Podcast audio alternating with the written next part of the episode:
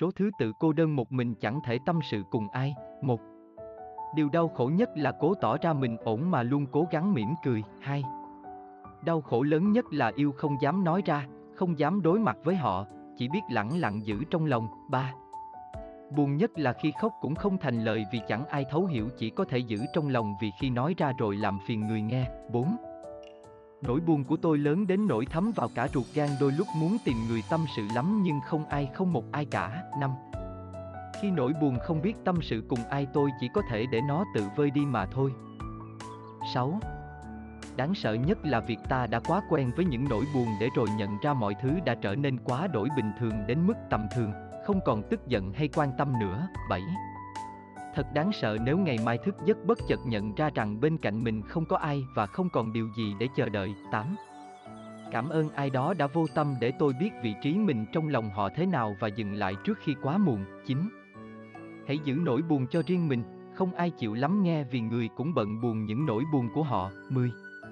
Cái lạnh lớn nhất không phải là mùa đông sang, mà là sự vô tâm hững hờ từ người mà bạn đã từng xem là tất cả, từng là vô giá. 11. Quá khó để khiến người ấy phải yêu mình. Và càng khó hơn khi ép ai đó thấu hiểu mình. 12.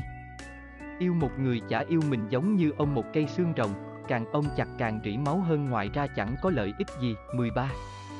Hiểu lầm và bị cô lập, không ai muốn điều đó cả, nhưng mình không thể giải thích với cả thế giới rằng tôi không như vậy. Nên thôi đi, mặc kệ thiên hạ, sống cho mình đã. 14. Tôi chẳng mong được thấu hiểu bởi bất kỳ ai. Vốn dĩ ai có lòng, tự khắc sẽ thấu. Không có, dù cố giải thích hay chứng minh suốt cả cuộc đời thì kết quả vẫn vậy. 15. Hạnh phúc đơn giản lắm chỉ cần có người lắng nghe tôi nói. Những lúc đau, ống sẽ có người quan tâm và nói với tôi rằng đi lâu như thế em mệt chứ. Nhưng khi quay trở lại với thực tại tôi mới biết rằng chuyện của mình hãy để mình tự giải quyết. Tâm trạng của mình có ra sao cũng không thay đổi được gì cả. 16. Tôi không cần cả thế giới hiểu mình tôi chỉ cần có một người chịu lắng nghe tôi nói, thế thôi. 17. Một ngày nào đó em bỗng thấy mình cô đơn giữa cuộc sống ồn ào, giữa phố xá nhộn nhịp. Dòng người cứ vội vã lướt qua, chẳng hề đợi chờ.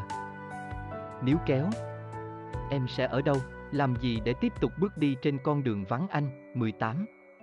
Cuộc sống không phải cứ nhìn thấy mọi người cười thì họ là những người hạnh phúc. Có chăng những nỗi đau họ đã ẩn giấu thật kỹ sau những nụ cười đó? Mọi cô đơn buồn tuổi chỉ có chính bản thân mới cảm nhận được. 19. Con người được ví như một cái cây, nó lớn lên, đâm chồi nảy lộc, ra hoa kết trái và sẽ chết dần khi quá già. Cuối cùng cũng quay lại với nơi chính nó phát triển, đó là lòng đất đó là quy luật cuộc đời. 20. Điều tôi sợ nhất là cô đơn nhưng tôi nhận ra rằng cô đơn trong chính cô đơn của mình mới đáng sợ.